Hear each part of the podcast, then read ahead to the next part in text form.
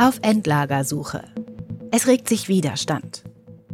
Welche Kritik gibt es an der Endlagersuche? Warum macht das Auswahlverfahren den Menschen in potenziellen Standortregionen schon heute Sorgen? Wie reagieren die Kommunen darauf, dass sie zum Kreis der Endlagerstätten gehören könnten?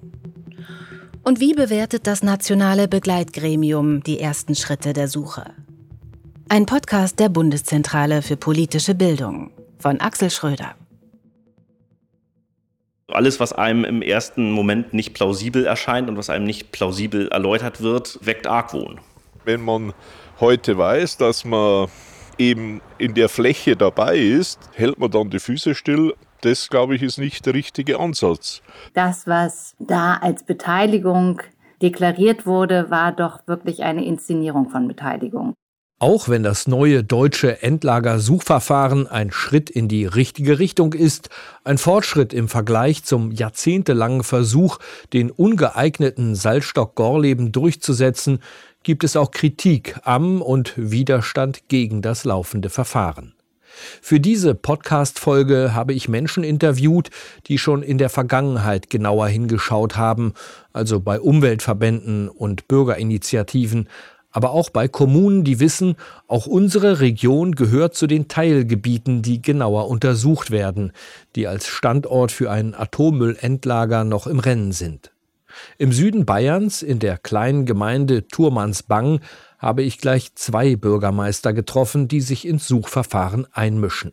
Martin Behringer, Bürgermeister von Thurmansbang, und Max König, sein Kollege aus dem nahegelegenen Saldenburg. Auch Saldenburg ist eine kleine Gemeinde, hat aber dem Untergrund der Gegend den Namen gegeben.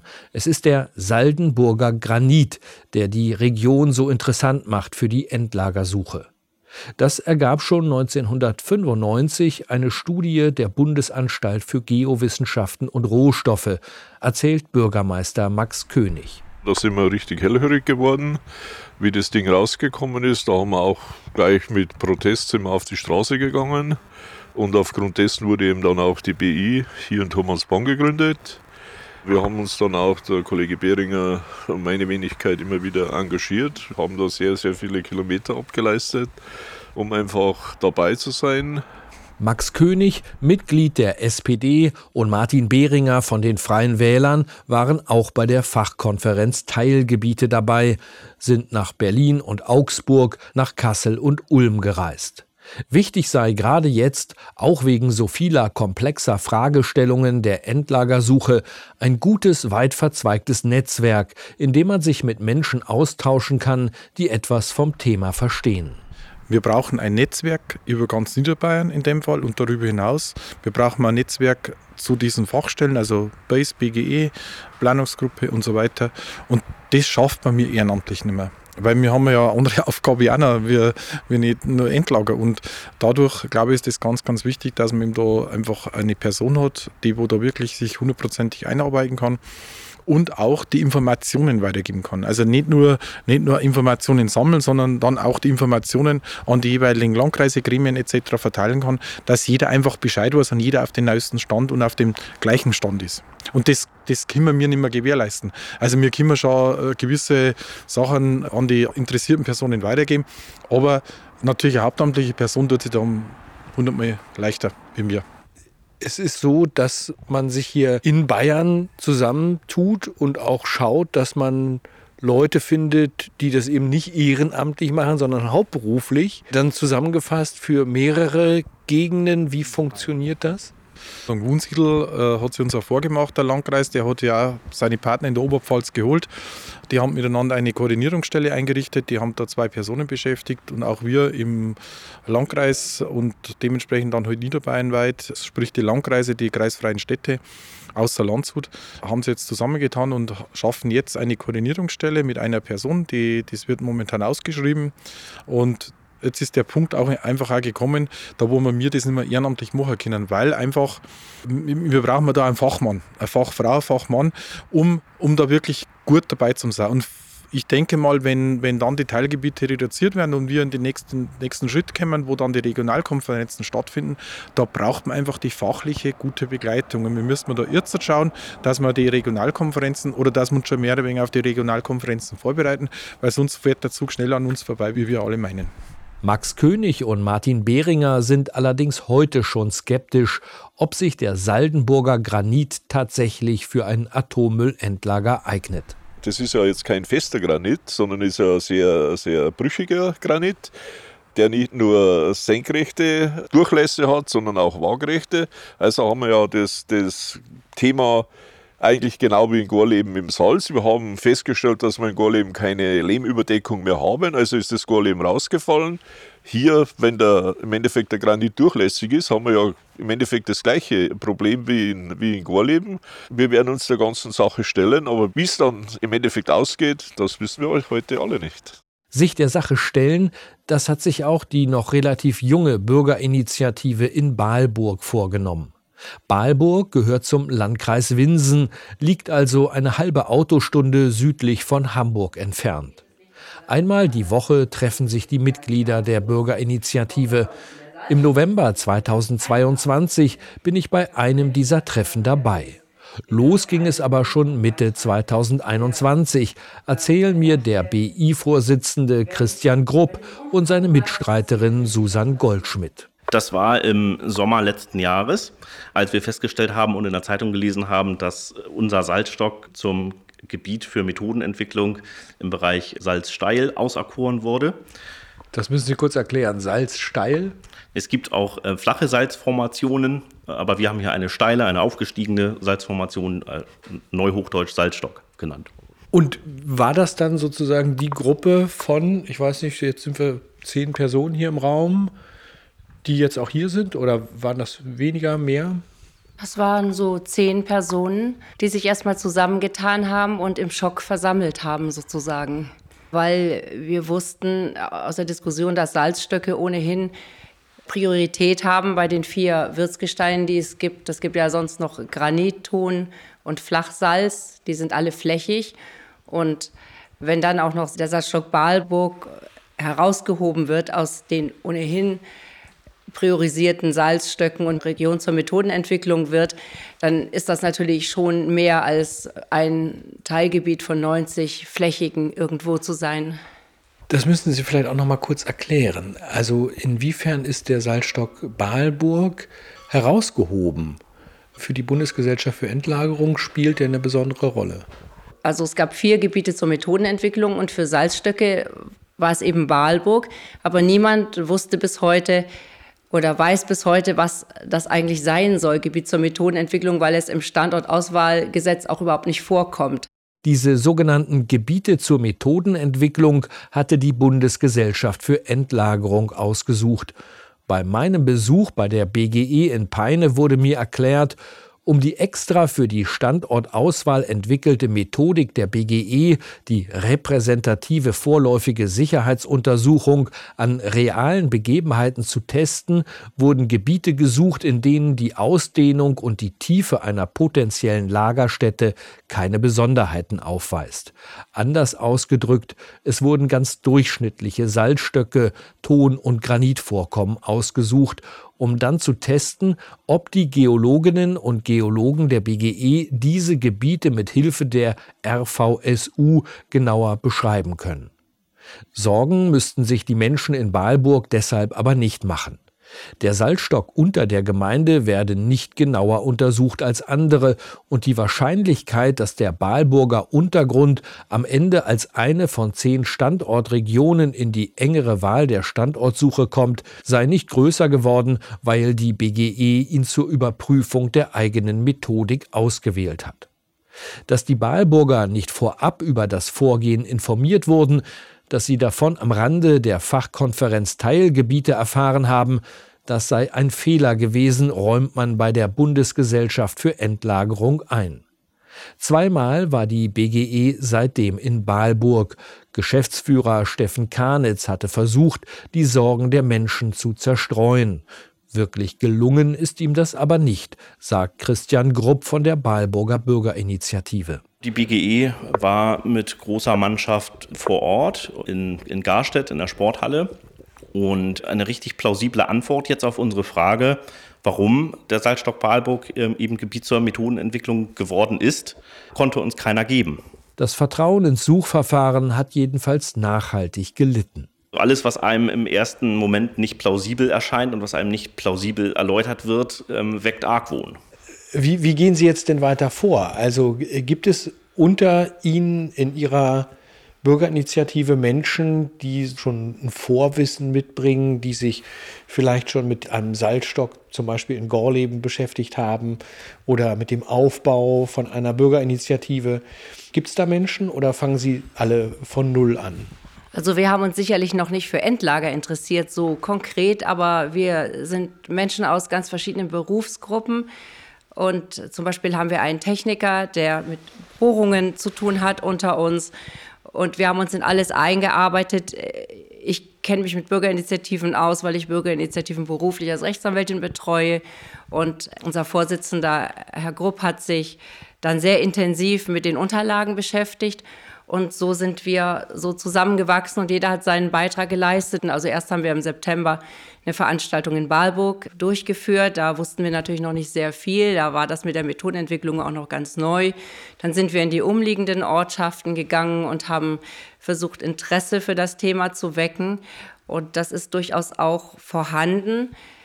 Nur die Breitenwirkung zu erzielen, ist im Moment noch sehr schwierig, weil das weit weg ist und weil es natürlich im Moment auch sehr vordringliche andere Probleme gibt, mit denen sich die Gesellschaft beschäftigt. Im Herbst zweitausendzweiundzwanzig sind das vor allem der Krieg in der Ukraine und die gestiegenen Energie- und Lebensmittelpreise. Für die Bahlburger Bürgerinitiative geht es jetzt darum, noch mehr Aktive zu gewinnen. Dann kann die Arbeit, das Wälzen von Gutachten oder Infostände in anderen Gemeinden auf möglichst vielen Schultern ruhen. Im Blick hat das Suchverfahren auch Alexander Stark. Er leitet die Stabsstelle Kreisentwicklung und Wirtschaftsförderung im Kreishaus von Winsen an der Luhe. Und einige hundert Meter tief unter der Kreisstadt gibt es ein Gestein, das auch für ein Endlager in Frage käme. Unter uns in Winsen, unter dem Kreishaus selber, wäre das ein sehr großes Tonsteingebiet, das äh, von der Landesgrenze zu den Niederlanden, ne, an der Ems bis hin weit nach Mecklenburg-Vorpommern reicht, also über mehrere Bundesländer auch hinweg geht. Auch Hamburg liegt quasi äh, über diesem Gebiet. Und es ist ein, ein großes Gebiet mit relativ sporadisch vorhandenen Daten. Seit zweitausendsiebzehn ist bekannt, dass der Untergrund der Gegend für ein Atommülllager in Frage kommen könnte. Zumindest auf den ersten Blick. Seitdem haben die Stadt- und Kreisverwaltung das Thema auf dem Schirm. Als dann zweitausendzwanzig die Fachkonferenz Teilgebiete startete, war klar, Alexander Stark und seine Kollegen aus der Stabsstelle Kreisentwicklung und Wirtschaftsförderung müssen dabei sein. Das Team nahm online teil, teilte sich auf, um auch die zeitgleich laufenden Workshops mitzubekommen. Das haben wir, sagen wir, aufgeteilt. Häufig war das dann so, einer macht Granit, einer macht Salz, einer macht Ton. Die liefen ja auch jeweils parallel. Und wir im Landkreis Harburg sind ja auch von zwei Gesteinsarten betroffen. Aber das ist ja schon verrückt. Sie machen Wirtschaftsförderung und Raumplanung. Und jetzt ist es so, dass sie ein völlig neues Themenfeld und vor allem ein unendlich weites Themenfeld plötzlich vor sich haben. Das stimmt. Und ähm, wie ja auch schon gesagt, man kann es fachlich eigentlich nicht richtig beurteilen. Ich bin selber Geograf. In dem Studium hat man zwar einen relativ weiten Überblick, von, auch von der Geologie angefangen, aber natürlich nicht so tief, als wenn man das Fach Geologie dann selbst studieren würde. Und wie auch schon gesagt, von den geologischen Eigenschaften, die sind ja auch gekoppelt mit den Strahlungseigenschaften des Materials, was dann verbuddelt werden soll. Also gehört also Kernphysik, Strahlenphysik auch mit dazu. Das sind also zwei sehr, doch sehr spezielle Fachgebiete, die da miteinander gekoppelt sind. Und insofern kann ich auch sagen, für Kollegen aus anderen Kommunen fühlt man sich da schon fachlich fast am Rande der Möglichkeiten, wenn nicht drüber hinweg. Also wir können für auch für die Gemeindepolitik, für die Bevölkerung hier im Landkreis Harburg das nicht fachlich selbstständig so weit aufarbeiten, dass man mit Brief und Siegel sagen kann, das ist fachlich alles korrekt. Das geht nicht. Die Sorgen der Bahlburger, der dortigen Bürgerinitiative, kann Alexander Stark gut verstehen. Auch er ist sich sicher, die B G E hat es versäumt, den Menschen vorab zu erklären, was es bedeutet, ein Gebiet zur Methodenentwicklung zu sein. Das rächt sich jetzt, das Misstrauen ist da. Alexander Stark geht aber davon aus, nur weil am Bahlburger Salzstock die Methodik getestet wird, gerät der Standort dadurch nicht in die engere Wahl. Es hat keine untertägige oder vertiefte Untersuchung, also keine Bohrung oder auch keine Untersuchung mit Sonar gegeben, die jetzt näheren Aufschluss über die Zusammensetzung des Salzstocks gegeben würde, sondern eine vertiefte Untersuchung der, der Bohrdaten, der, ich sag mal, in Papierform vorhandenen Daten ähm, dann stattgefunden hat. Und trotzdem wird Alexander Stark auch in Zukunft am Ball bleiben, wird sich Spezialwissen aneignen und die Arbeit der B G E weiter verfolgen. In etlichen deutschen Kommunen sind Beamtinnen und Beamte wie er dabei, sich ins Thema Endlagersuche einzufuchsen. Geologische Fachinstitute und die Landesbergbauämter liefern Gutachten. Das ist in Niederbayern so und im Emsland, in der sachsen-anhaltinischen Altmark oder rings um die Mecklenburger Seenplatte. Nicht nur im Winsener Kreishaus tagt jetzt regelmäßig ein neu eingerichteter Endlagerausschuss. Es entstehen neue Netzwerke, ein neuer Austausch mit einem Ziel, vorbereitet zu sein, wenn die eigene Kommune vielleicht doch in die nächste Runde kommt, also eine von zehn Standortregionen wird.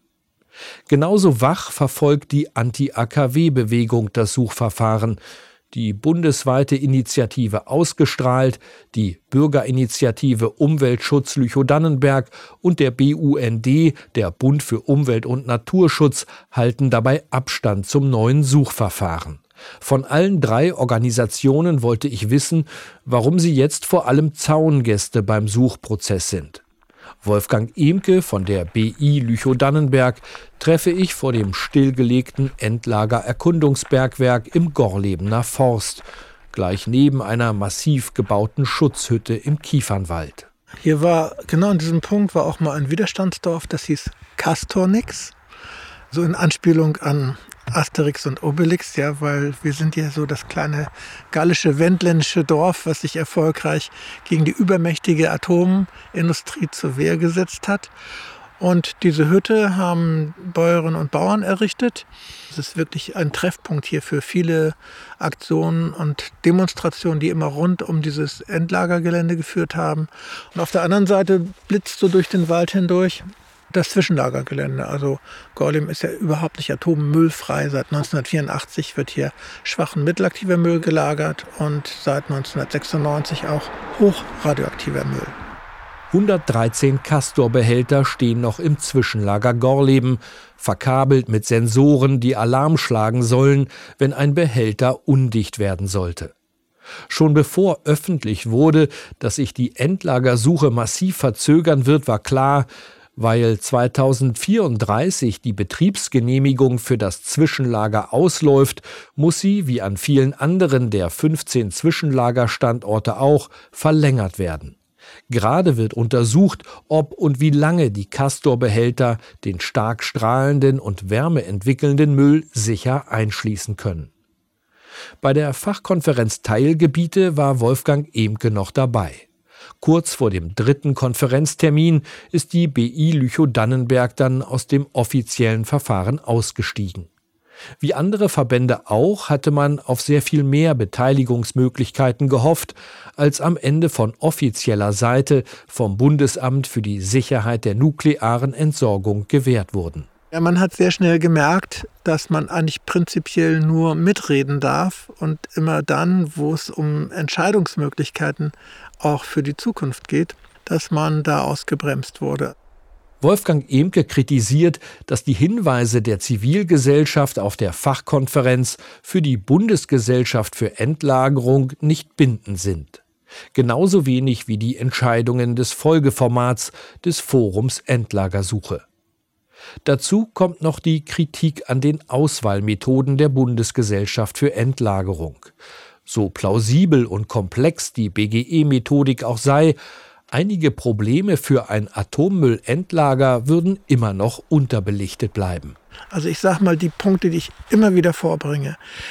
Die Effekte des Klimawandels werden überhaupt nicht bedacht. Also steigendes Wasser, Überflutungen, die kommenden Kaltzeiten für eine Million Jahre Sicherheit heißt wahrscheinlich neun Kaltzeiten. Die werden überhaupt nicht in dem Gesetz angesprochen. Und dazu kann man ja vielleicht mal kurz sagen, hier wo wir gerade sitzen, sah die letzte Eiszeit so aus, dass wir über uns drei Kilometer Eis hatten. Also das sind schon mächtige Veränderungen, die dann vonstatten gehen. Und das sind alles Aspekte, ja, Permafrost in, in Einlagerungstiefe und so weiter, die unbedingt bedacht werden müssen. Und wir befürchten, dass diese ganz wichtigen Aspekte vielleicht beredet werden, aber nicht adäquat berücksichtigt werden durch die B G E. Ganz ähnlich sieht es Helge Bauer von der bundesweiten Organisation Ausgestrahlt.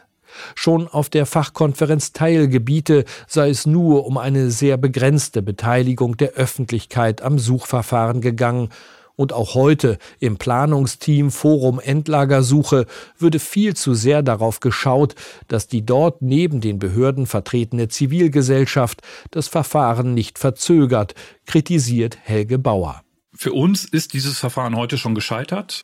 Das hat ganz viele verschiedene Hintergründe. Und wenn wir jetzt aber auf dieses Forum gucken, was sich dort neu gebildet hat, was auf Drängen der Fachkonferenz Teilgebiete heraus entstanden ist, trotzdem muss man ja sagen, die Zivilgesellschaft hat das nicht so durchgesetzt bekommen, wie sie es eigentlich gar, gerne gehabt hätte. Sie wollte das als freies Gremium haben, wo die Behörden maximal quasi angehört werden. Und jetzt haben wir aber ein Gremium, wo die Behörden mit am Tisch sitzen, wo sie mit abstimmen.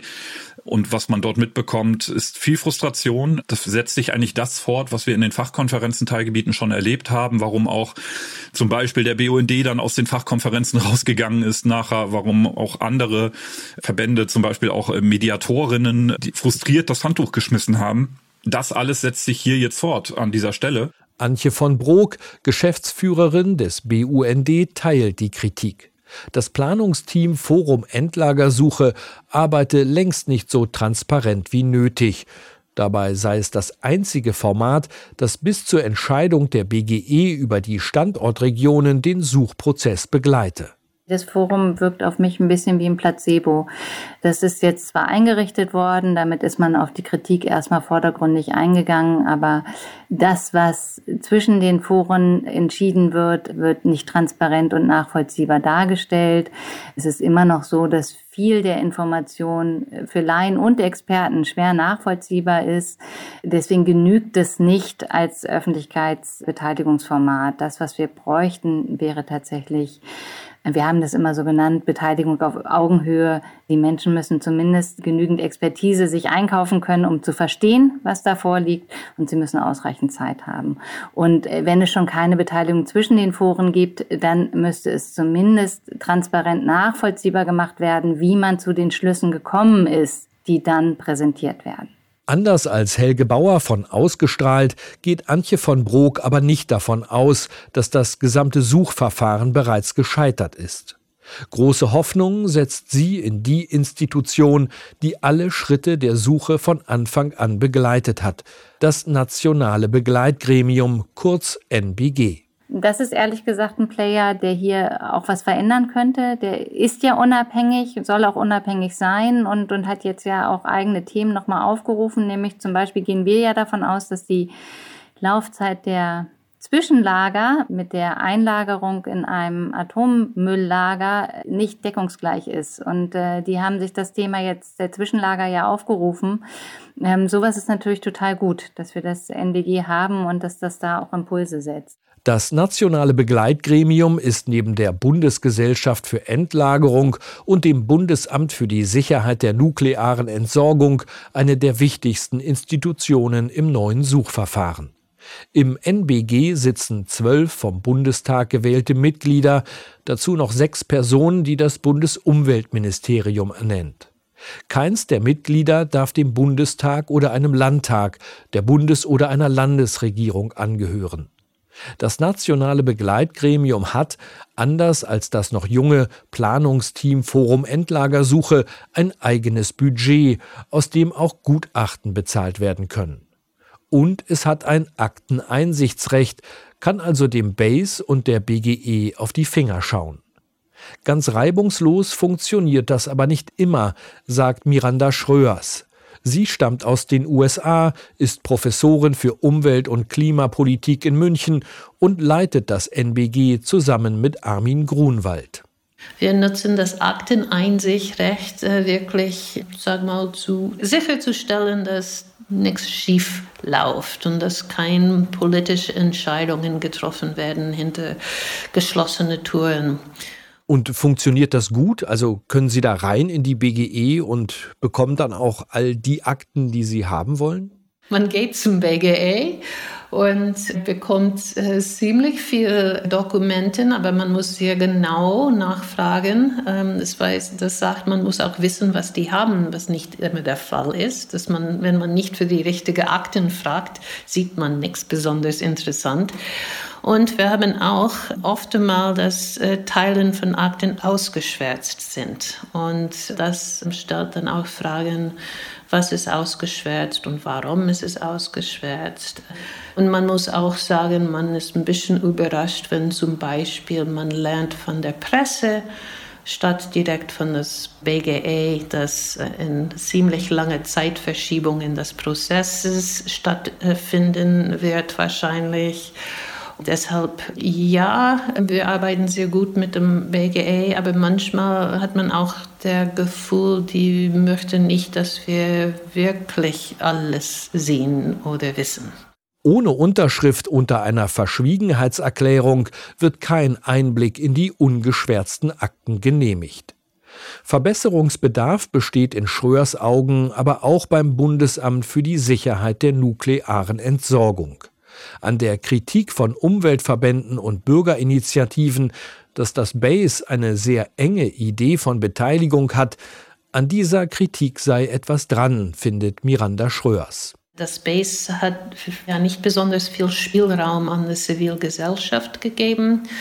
Man hat manchmal gefragt, ob die auch nicht alle Akteure dabei haben wollte.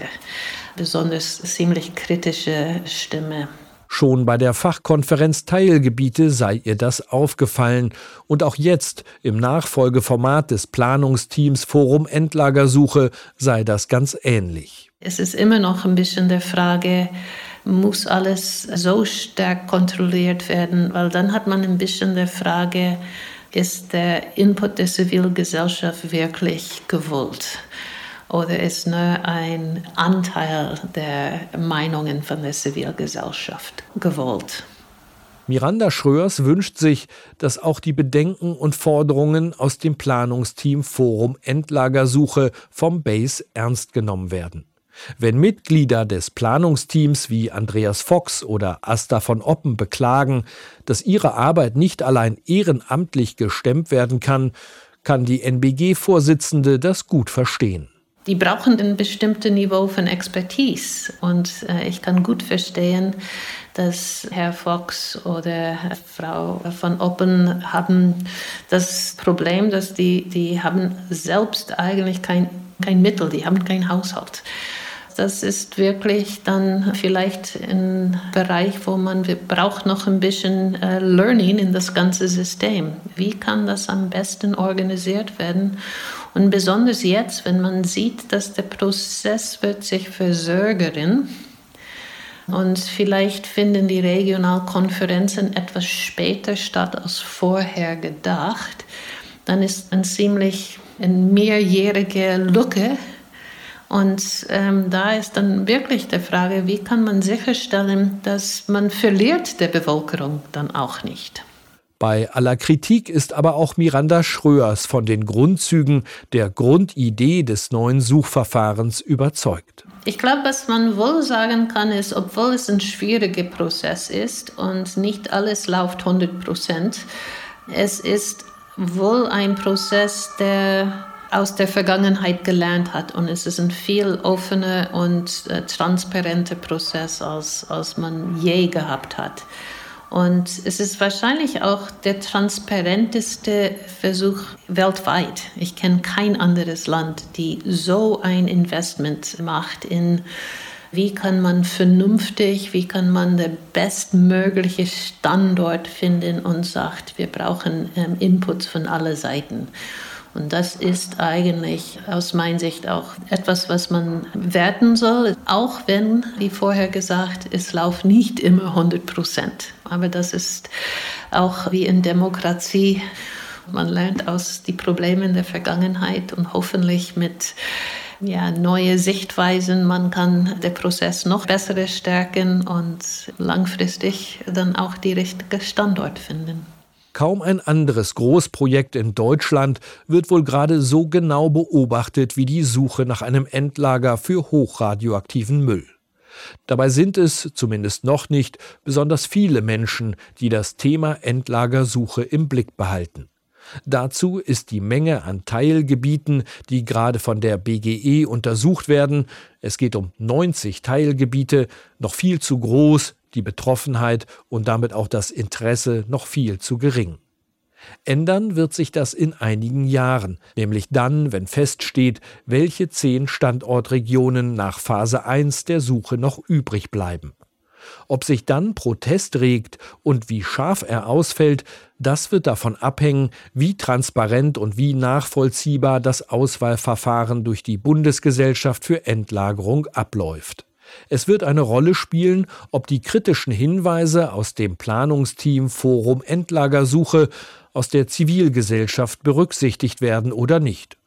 Und ob diejenigen, die sich aus dem offiziellen Verfahren verabschiedet haben, also zum Beispiel die Bürgerinitiative Umweltschutz Lüchow-Dannenberg, Ausgestrahlt oder der B U N D, dauerhaft auf Distanz zum Suchverfahren gehen oder nicht.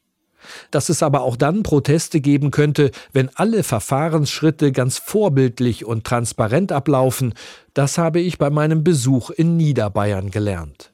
Bei meinem Treffen mit den beiden Bürgermeistern, mit Martin Behringer und Max König im kleinen Thurmansbang im Oktober zweitausendzweiundzwanzig. Ist es für Sie denkbar, dass es in dem Moment, wo es doch diese Gegend hier treffen sollte, und Sie haben das Verfahren, so wie ich Sie beide jetzt kennengelernt habe, intensiv begleitet. Sie haben festgestellt, okay, das ist alles wissenschaftlich begründet. Würden Sie dann sagen, na gut, wir sind bereit dazu, hier ein Endlager errichten zu lassen? Wir werden es nicht verhindern können. Also man muss dazu sagen, für mich ist das Entscheidende, dass wir alles versucht haben, um es zu verhindern. Wenn wir es nicht verhindern können, dann ist es so. Dann werden wir es auch akzeptieren müssen in irgendeiner Weise. Auch wenn ich das schweren Herzens tun muss. Wenn es halt dann so ist, wir sind wir die, die Besten und die Tollsten, ja, was sollte man dann machen? Also ich denke mir, das wird jede Region dann für sich sagen, aber für mich ist halt wichtig, im Anschluss zu sagen zu können, wir haben alles versucht, wir waren überall dabei, wir haben alles geprüft, wir haben das auch nachvollziehbar prüfen können, eben mit Fachleuten zusammen, und das ist für mich das Entscheidende. Aber ich hoffe trotzdem, dass man es trotzdem nicht sind. Das hofft ja jeder. Wie ist das bei Ihnen? Ja, ich meine, ich, ich sehe es ja genauso, auch wenn es so sein sollte. Ich glaube, der Wir brauchen uns es trotz allem dann noch nicht gefallen lassen. Man kann das eine oder andere schon noch unternehmen. Man hat es in Wackersdorf gesehen, dass man schon noch Leute auch zum Umfallen bringt. Bis dorthin, glaube ich, sollte man auch gehen. Und wenn es dann wieder nicht hilft, dann ist es halt so. Aber wenn Sie als Bürgermeister sagen würden, wir haben uns das angeguckt und wir finden den Fehler nicht. Es ist offenbar so, dass hier tatsächlich nach bestem Wissen und Gewissen der beste Standort ist, würden Sie dann auch sagen, wir rufen zum Protest auf? Ja, würde ich trotzdem auch sagen, weil ich glaube, das müssen wir auch für unsere Heimat machen. Dann muss man wieder mal sagen, schauen wir mal, was rauskommt. Wie gesagt, alles brauchen wir uns auf den ersten Moment nicht gefallen lassen. Ein bisschen Heimatgefühl haben wir auch und dafür wollen wir auch kämpfen. Das war die neunte Folge der Podcast-Reihe Auf Endlagersuche von Axel Schröder. im Auftrag der Bundeszentrale für politische Bildung.